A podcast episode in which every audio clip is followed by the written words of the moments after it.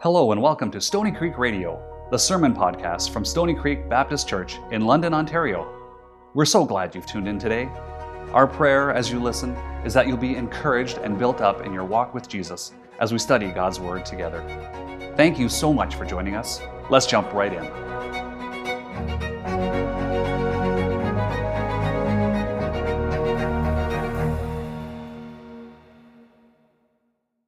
We have been working on or working through this series called Christmas Surprises, which has been working through the Christmas story according to Matthew. Uh, we talked about how that Peanuts Christmas special gives Luke all the love, so we want to give Matthew a little bit of love, work through the Christmas story according to him. And if you're on our church email list, you would have got the family brief email this week.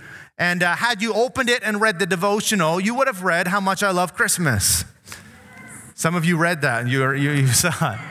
I love Christmas. I love the songs of Christmas. I mentioned in the email, I love to just belt out in my car, Mary, did you know? And reflect on the words of that song. That song never gets old to me. Uh, I didn't share in the email, but my son, who's two years old, sometimes I'll, I'll be belting out a song and I'll just hear him look back in the mirror he's, he's like this. Uh, and he says to me, Daddy, stop singing. I don't like it. so that's why I don't sing in choirs today. But I love to sing. I love the Christmas lights. I even love the light displays that I literally have to take an Advil first before going to see because it's so bright and twinkly and all of those kinds of things. I love the movie specials, the, the specials and the TV shows. I love every year being reminded by Linus of the shepherds that are sore afraid and being Charlie Brown hearing again that uh, what the meaning of Christmas really is. I love uh, giving surprise gifts to my family and my kids. My wife doesn't like surprises, but she puts up with me at this time of year anyway. I love the Christmas flash mob videos. You know those videos? Uh, my favorite ones, one of the first ones I ever saw in this crowded mall, and just kind of out of the blue, this cantata starts belting out one of the songs from Handel's Messiah. And it just builds and builds and builds and crescendo. I just love watching those videos. I have so many great memories of Christmases growing up in church and getting to sing a part of a, the Sonshine Singers, sun spelled S O N. Sun, some of you, every church probably had that at some point.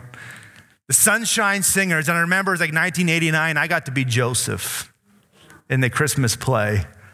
That maybe wasn't a big deal to you, but that was a big deal to me. That's like the, the highest position I could have gotten. Right? I can't be Mary, and the cabbage patch got to be Jesus. So really, there was no other position that I could have aspired to. I got to be Joseph in the play. I remember many of the plays getting to sing in them. I was a part of that choir as a kid, just not any longer. But one of the parts of the Christmas story that was never once in any of the plays or cantatas that I have ever been a part of is the part of the Christmas story we're reading today. And if you're watching Mrs. Sawatsky and Mrs. Bickle and all of you who led Sonshine Singers in the past, I don't blame you for not including this part of the story in all of our cantatas. This is a part of the story that is a difficult one to wrestle through, but it's a part of the Christmas story. It's a part of the Christmas story where we see evil on full display. And at this time of year, when we have our nativities and then lights around them, and Mary is always like this, perfect, like she just didn't give birth. It's like Jesus just slid out for her or something. I don't understand. She's never tired. She's just like this. Everything is so sentimental and calm and quiet. But in the background of all of this was something, some, something far more sinister happening. And it was a part of the Christmas story the same. So we're going to read through what we see in Matthew chapter 2, verses 13 to 18 is our passage today.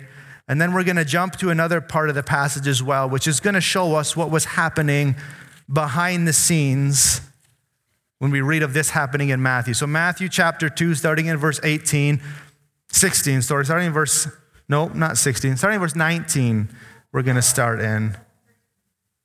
13. We're going to thank you for telling me where we're starting. I, I am all over the place. Uh, 13, thank you for that. We're going to start studying today in the passage I studied all week, verse 13.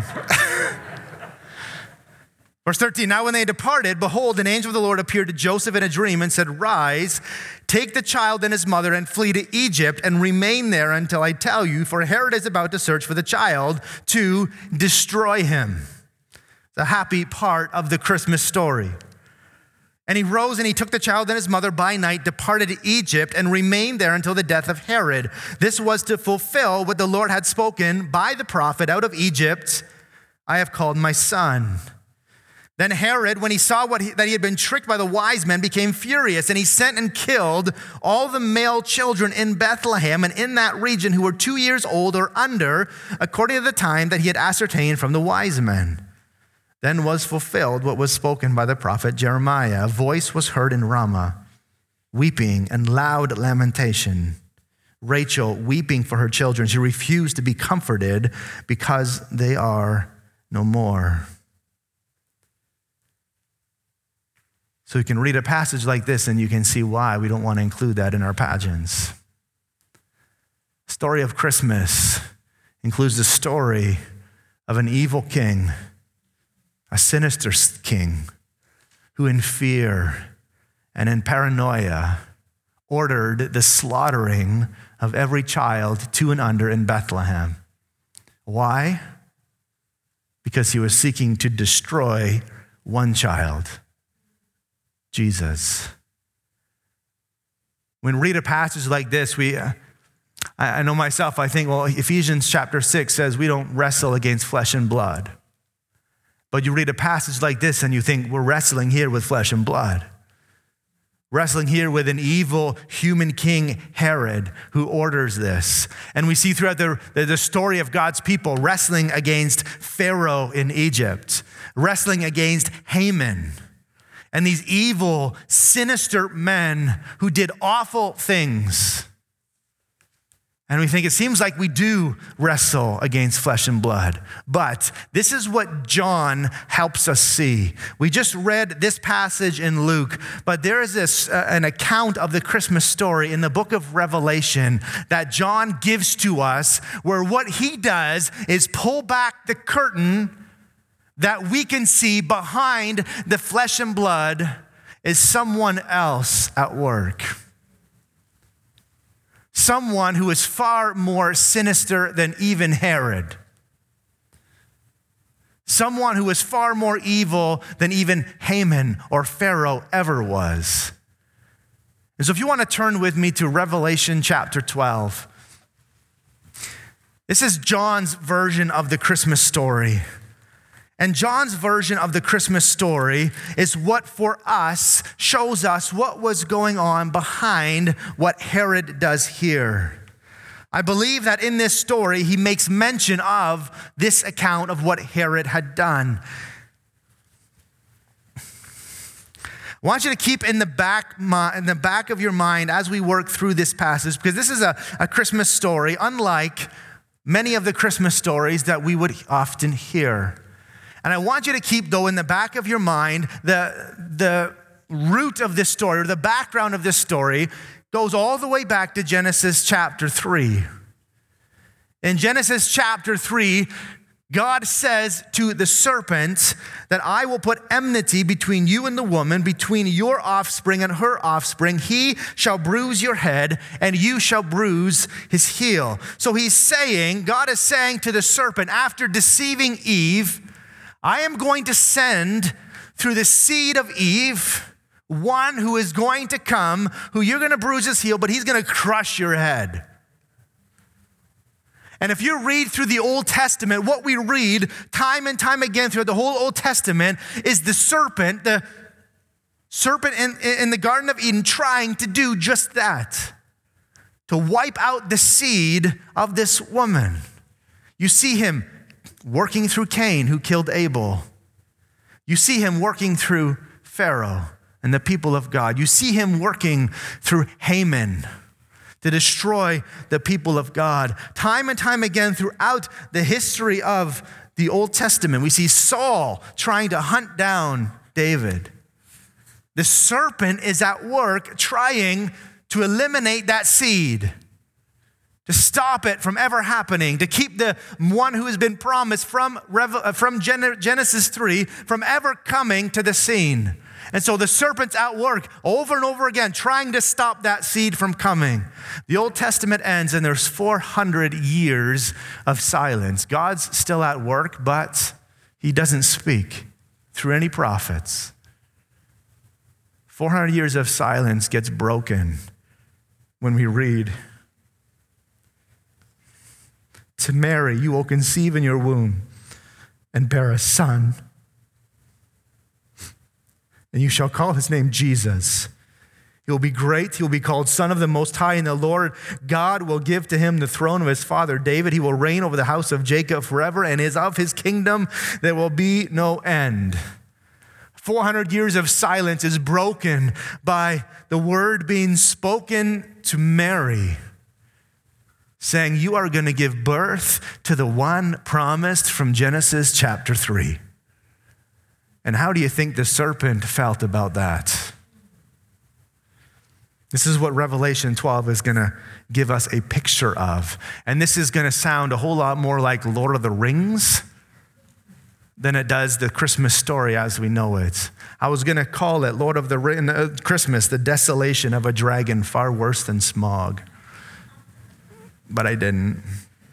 But Revelation chapter 12, let's work through this says this. And just know when uh, in John, when we read in the, in the book of Revelation, what we're seeing it, he's sharing with us what he saw. And so it's not even necessarily chronological as we read it, but it's, it's in the order of what he saw and what happened next in what he saw. And so here it is what he saw. He saw a great sign appear in heaven a woman clothed with the sun, with the moon under her feet, and on her head a crown of 12 stars. She was pregnant she was crying out in birth pains in the agony of giving birth.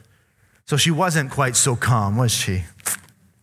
And another sign appeared in heaven Behold, a great red dragon with seven heads and ten horns, and on his head seven diadems. His tail swept down the third of the stars of heaven and cast them to the earth. And the dragon stood before the woman who was about to give birth so that when she bore her child, he might devour it. So, the story of Christmas that we see on display in our nativities, we see Mary and Joseph and with Jesus there. And what John is saying is behind Mary and Joseph is a dragon hovering over the manger scene, waiting to devour that child. So, on that first Christmas Eve, there were no magi there, there were no shepherds there yet, but there was a dragon there. And the dragon was bent on destroying that child who would be born. Goes on to say what he sees in verse 5 She gave birth to a male child, one who was to rule all the nations with a rod of iron. But her child was caught up to God and to his throne. And the woman fled into the wilderness where she was uh, she has a place prepared by God in which she is to be nourished for 1260 days.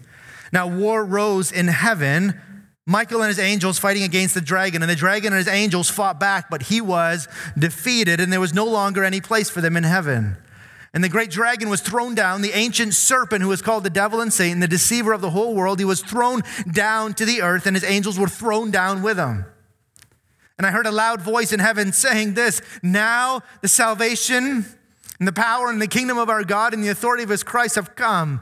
For the accuser of our brothers has been thrown down, who accuses them day and night before your, our God. And they have conquered him by the blood of the Lamb, by the word of their testimony. For they love not their lives even unto death. Therefore, rejoice, O heavens, and you who dwell in them. But woe to you, O earth and sea, for the devil has come down to you in great wrath, because he knows that his time is short. When the dragon saw that he had been thrown down to earth, he pursued the woman who had given birth to the male child. But the woman was given the two wings of the great eagle so that she might fly from the serpent into the wilderness to the place where she is to be nourished for a time and times and half a time. So the same as 1,260 days. The serpent poured water like a river out of his mouth after the woman to sweep her away with a flood, trying, he's attacking her. But the earth, verse 16, but the earth came to the help of the woman, and the earth opened its mouth and swallowed the river that the dragon had poured from his mouth. Then the dragon became furious and what the woman went off to make war on the rest of her offspring and those who keep the commandments of God and hold to the testimony of Jesus. And he stood on the sand of the sea. And any first century audience knows that out of the sea at night is when the monsters come. And that's what we're going to see next. It's the story of Christmas. It's the story that John gives us here that sweeps across the whole redemptive history of time from even before we were made to the time Jesus has come, to the time when he returns. It sweeps over all of history through this one passage. And I know it's debated when this actually took place, but I side with really the, the large, overwhelmingly large majority of scholars who would say, over the history of the church, who would say that this is describing events that are happening right now between the first and second coming of Jesus. And we read of John talking about a dragon a sign appeared in heaven a dragon. Before that, a sign appeared in heaven, a woman. When it says a sign appeared, a sign is pointing to a reality greater than itself. So when we see a sign, it points to a rea- points to a greater reality. So John sees this woman clothed in the sun with the moon under her feet. So she's standing on the moon, she's dressed with the sun. So who is this woman that he sees?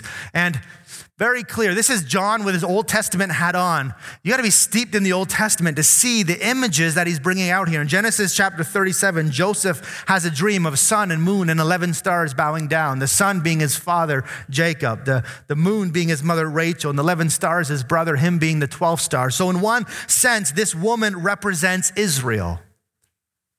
But in another sense, it represents Mary, who is seen in Luke's gospel as the representative or the faithful, representative of the faithful remnant of Israel, who she, along with Simeon and along with Anna, along with Zechariah and Elizabeth, they're waiting for the Messiah to come.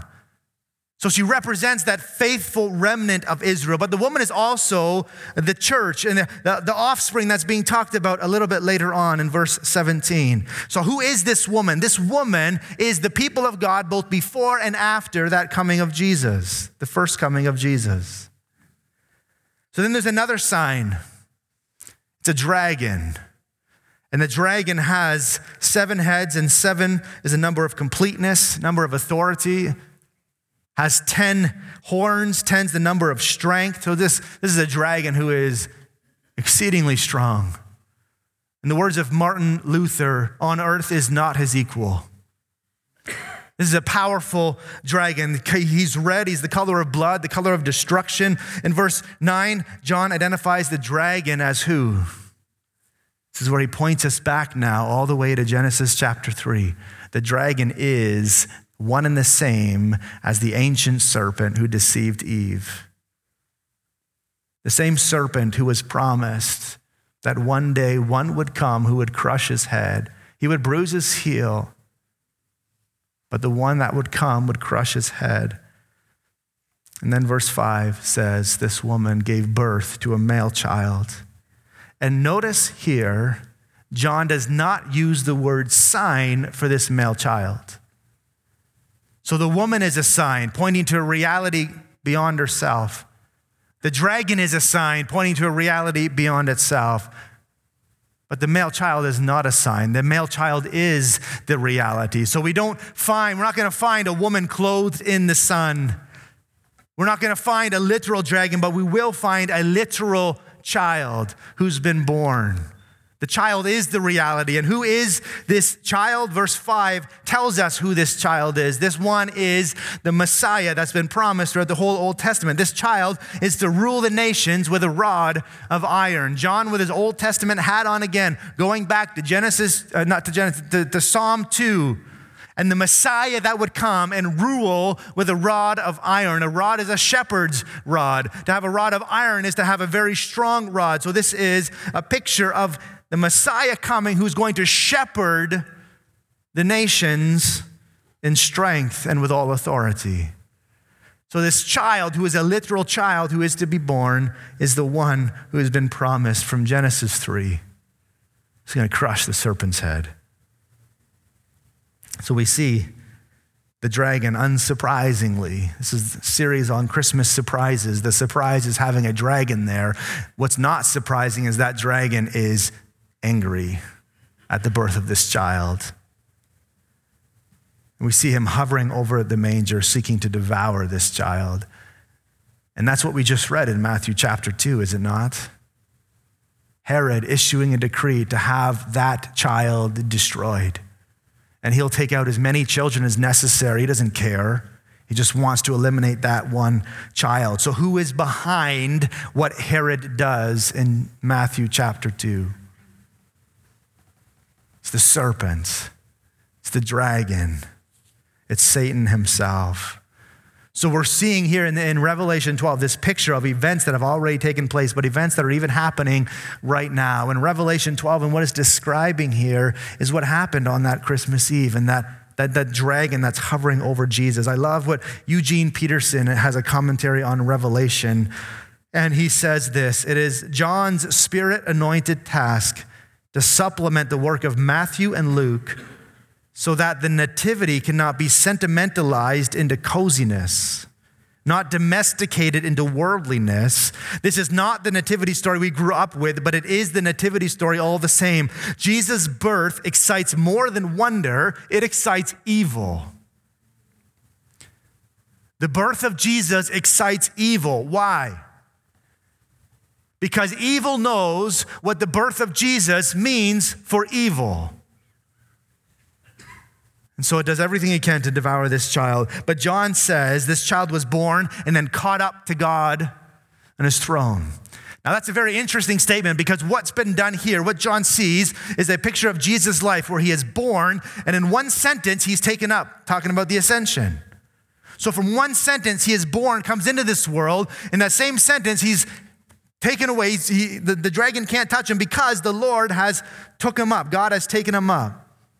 So, why not talk about the life of Jesus. Why not say, but the, the Messiah escaped and he withstood the, the temptation of, of Satan on the mountain and he, he, he did to his teachings and cast out demons and he died on the cross and he resurrected. Why surmise the whole life of Jesus into he came into this world and he was taken up to the throne, he ascended? Why do that?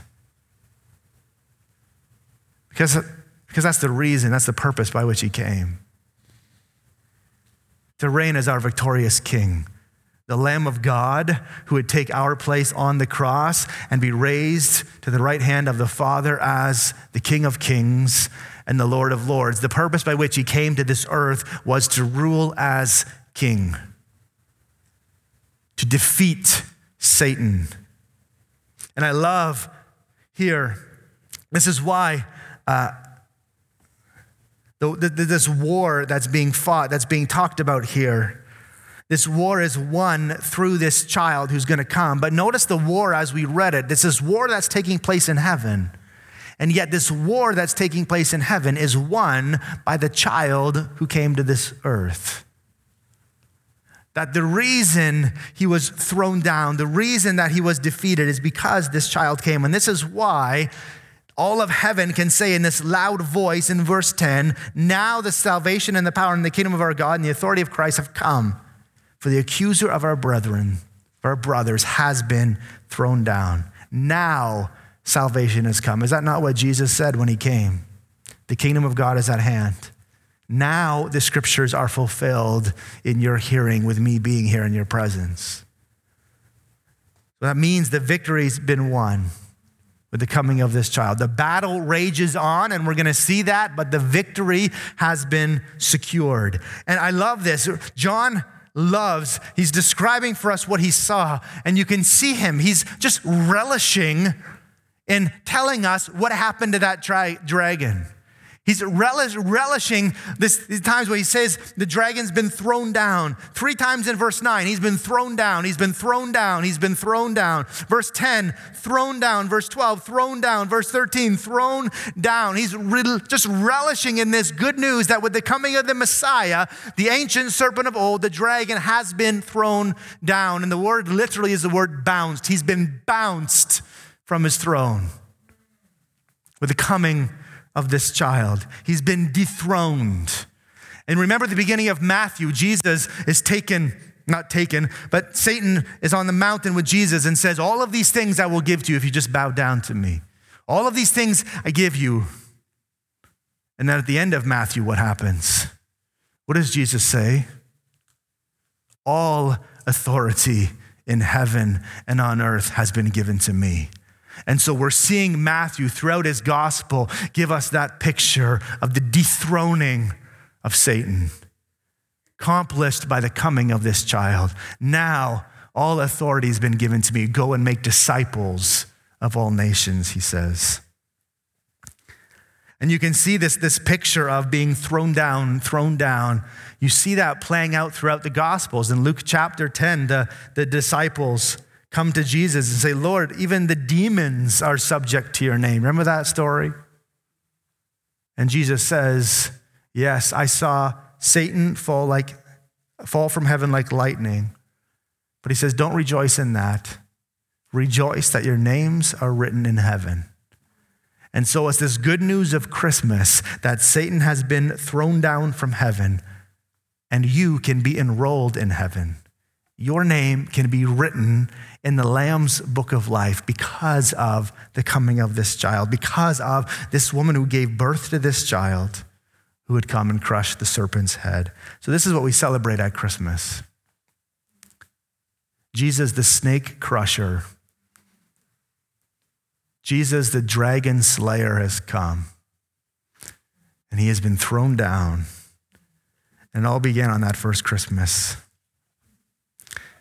Because Jesus has come to this earth and because of what he accomplished on the cross, we can be redeemed, we can be forgiven of our sin, we can be justified before our God. We can be adopted into his family and in his family forever, and no one can snatch us out of that family. When God adopts us into his family, there's no one who can snatch us out of that family. This is that pastoral vision that, that John is giving to the, the, this church the churches that he's writing to when he's writing Revelation to say, the dragon can cause a lot of destruction, but no one's going to snatch you out of his hand. This is written to a church that's going through incredible difficulty, great persecution at the hands of some evil emperors. And these truths that John is expressing to them is saying, yes, things are bad. Yes, things are bad because the dragon is ticked and it's this kind of picture that John is saying to the church. And he says, What you see all around you. And even today, so today, the persecution towards Christians is greater than ever before in history. And so the obvious question you can ask is why are things so bad then? If this is true, if this dragon's been thrown down, why are things so bad? The first century church asking that same question. Why are things so bad? And it's because Satan is angry and he can no longer, you can see expressed through that passage, he has no power over that child. And so he goes after that which is nearest and dearest to that child. He goes after that, the offspring. He goes after the people of God. And so the picture of persecution being so bad in the first century and persecution being bad today is not a sign of Satan's victory. It's a sign of the realization of his defeat because he's going to take down as many people as he can with him. See, the dragon knows the gospel. He knows his time is short. We've read that in John. And he is a evil, evil being where he is going to take down as many people as he can with him. So, why are things so bad? It's because the dragon knows that his final defeat is a secure thing. And he's angry, he's ticked, and he's going to take down as many of you as he can with him. It's a picture we see throughout the entire scriptures. It's a, script, it's a picture that we continue to see in our world today. But look what happens in verse 14. The woman was given two wings of the great eagle so that she might fly from the serpent into the wilderness to the place where she is to be nourished. So you can see the dragon has no power over the child, so attacks the woman, attacks the offspring. But what does God do? gives her two wings of the great eagle. And that sounds a whole lot like Lord of the Rings, but that's actually a quote back to Exodus chapter 19. Where in Exodus 19, God telling the people of God what he did for them out of Egypt. And he says, talks about how I carried you on eagle's wings and brought you to myself. So Old Testament hat on again for John, referencing what God did in Egypt with the people of God, rescuing them out of the hands of Pharaoh and into the land where he's bringing them into. He says he's doing the same thing today to the people of God. And that doesn't mean that everything's going to go well for you once he brings you there. So where we sometimes we can get this wrong idea of thinking, well, if I give my life to Jesus, everything's going to go well for me. And if I don't have everything going well for me, then Jesus must not be happy with me. That's simply just not true. When you give your life to Jesus, the dragon's going to attack you all the more. That's what Jesus says in this life, you will have trouble. He says, They hated me, they're going to hate you also. So the dragon is angry. The dragon is going to attack you and is attacking you. But the good news is, is here God brings this woman to a place of refuge, saying to us, He brings us to a place of refuge. And it's this picture of Yes, the dragon can hurt you, but no one can snatch you out of his hands. Your eternity is certain. By faith in Christ, you can be saved, and no one can take you out of his family once you're in there. So, beautiful picture being given here, but the dragon's still going to attack. He's still going to do what he can. And we see there's two things he tries to do here. Two things that are mentioned. Number one, he is the deceiver, it says in verse 9. And we see that throughout all of the scriptures. He is the great deceiver. He attacks the people of God seeking to deceive you. He whispers in your ear things that are not true. He whispers in your ear to get you to buy into these lies. He whispers into your ear to tell you God is not real or to whisper into your ear to say, God is real, but he doesn't give a rip about you. He whispers into your ear that which will draw you away from God if you believe them to be true. But they are lies. All he can do is lie. He's the great deceiver. And so he whispers these things into your ear to draw you away from Jesus. The second thing he does here is he accuses. Verse 10 talks about him being the accuser. So he's accusing them. He's throwing your sins in your face and saying, Look at you, you good for nothing nobody. The deception and the accusation go hand in hand here. He's accusing you. You're not going to amount to anything. So, how do we overcome? in the midst of these attacks by the dragon that continue on today. And there's two things that are mentioned here by John. Against the flood of accusation, we overcome, number one, by the blood of the Lamb. We overcome by preaching the gospel to ourselves. When the accusations come, we preach the gospel to ourselves and say, Yes, I am a sinner, but I've been saved by grace. Yes, I am someone who has strayed so far from God and done so many things in my life that I wish I didn't do, but Christ on the cross paid for that in full, that I can be forgiven. So we overcome by the blood of the Lamb. We, we walk knowing that we are covered by the blood of the Lamb. And then the second thing, oh, against the flood of deception, we overcome, John says, by the word of our testimony by the word of our testimony. In other words, we, we counter deceit with the truth of what God has done in our life, what Christ has done in our life. We overcome those, those, those kind of deceit that is thrown our way by the truth of who Jesus is. We take every cap, every thought captive to Christ. And when we do that, we speak truth into a situation where there's lies that are being prevalent, thrown around. And nothing frustrates a liar more than when his lies are exposed. So we counter those things with the truth. When the deceiver throws our sin in our face, we preach the gospel to ourselves. I'm a sinner, yes, but I've been saved by grace, by the blood of the Lamb. And there's an interesting comment he makes here in verse 11 for they loved not their lives even unto death. In other words, they were not afraid to die. And this is something that I think we need to often remember. And it's one of those things where when we lose a loved one in our world today, it is sad. We mourn, we miss them. But we do not mourn as those who have no hope. We have the hope of the resurrection. We have the hope that one day we will see them again. And you can see this picture, and we see it mentioned by Paul in his letters that he writes that to live is Christ, to die is gain. But they were not afraid to death because death simply meant a change of locations. To live is Christ, to die is gain. Far better for me to be with Christ, the presence of Him. And so that kind of not being afraid is that which leads to boldness and to courage as we overcome by the word of our testimony and then sharing that testimony with others.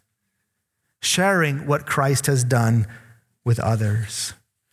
So we overcome by not being afraid of death, we could say, according to that. So, this Revelation 12, we see some incredible truths listed here. And this is why I showed you that picture last week of the dragon at my nativity, because it's a reminder of all of these truths that we celebrate at Christmas. That at Christmas, we celebrate the defeat of Satan, that he has been defeated. He still rages on, and one day he will be once and for all defeated but his defeat is certain because of the coming of this child that we celebrate at Christmas. But we have to keep in mind and remember that because he has no power over the child, he's going to come after you. And he's going to come after me. And he's going to attack us through accusation, through deception, whisper in your ear things that are not true to draw you away from Jesus. So we need to stand guard and be ready for that. That's part of the Christmas story. We overcome by the blood of the Lamb. We overcome by the power of the truth. And so let's, at this Christmas, let's celebrate this important part of the story that with the coming of Jesus, the dragon's been thrown down. He's been thrown down. He's been thrown down. He's been thrown down. I could just keep saying it six or seven times to join with John. The dragon has been bounced because of the coming of this child. We have missionaries, going to close with this. We have missionaries that we support in Togo, uh, three different missionary families that we support, two that are member missionaries that have gone. In the south of Togo uh, are the Pennies. And I had a good meeting with the Pennies and Westons this week. We're sending a short term team there in April, Lord willing. So I had a great meeting with them. But Christine was just sharing, Christine Penny was just sharing about some of the co workers on the field that they work with. Uh, the Malays. Is it Malays or Malays? Malleys is how you pronounce it. It's the Malleys. And the Malleys have a daughter, Arwen, who is dying of cancer. They're on the mission field. Cancer is ripping her body apart. They've been asked, you know, is this going to ruin your Christmas? And I read their December newsletter and there's a line in it I want to read to you because I thought, yes. They said this Death can't ruin Christmas when Christmas has already ruined death. That's the summary of what we've just studied here in Revelation 12. Death cannot ruin Christmas because Christmas, what Jesus did in his coming, has already ruined death. This Advent is a time where we need to celebrate and remember what was accomplished in the first coming of Jesus, but we cannot negate the fact that there is a day coming and have our celebrations point to that day when he comes again. But when he comes again, it's not going to be like his first coming. It's not going to be in, a, in, in lowly Bethlehem. When he comes again, he's going to crack open the sky in all authority, make all things new, where death will once and for all lose its sting.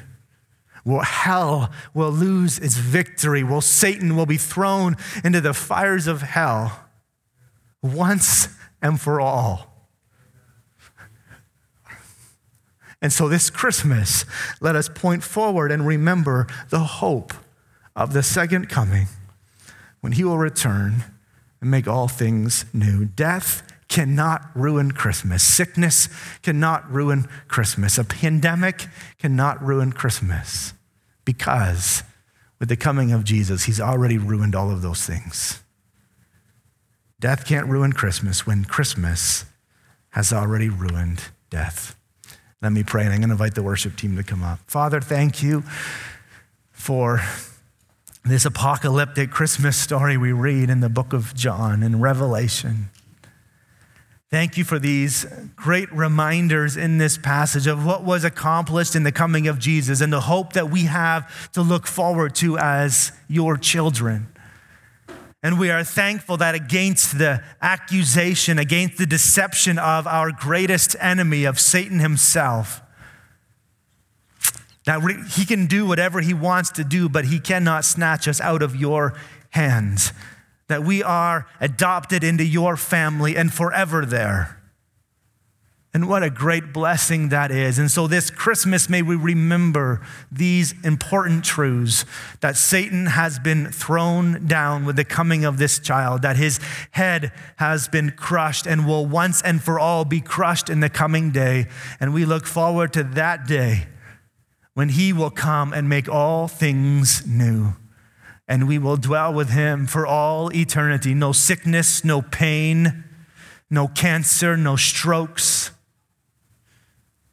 but we will dwell with him, with you for all eternity.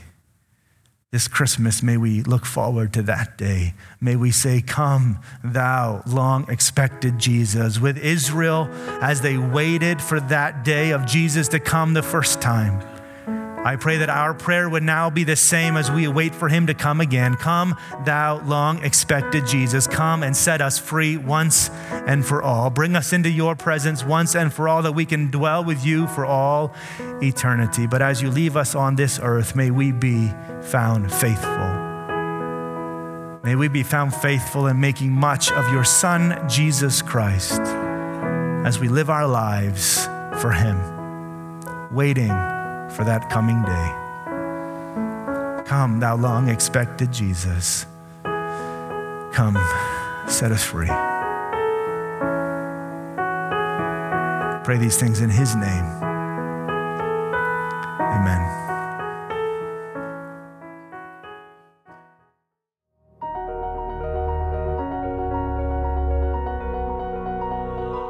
Thank you so much for listening. If you've been encouraged by our time today in God's Word, we'd love for you to connect with us on social media and let us know. You can find us on Facebook and Instagram at SCBC London. Until next time, I'm your host Ryan, and this has been Stony Creek Radio. God bless.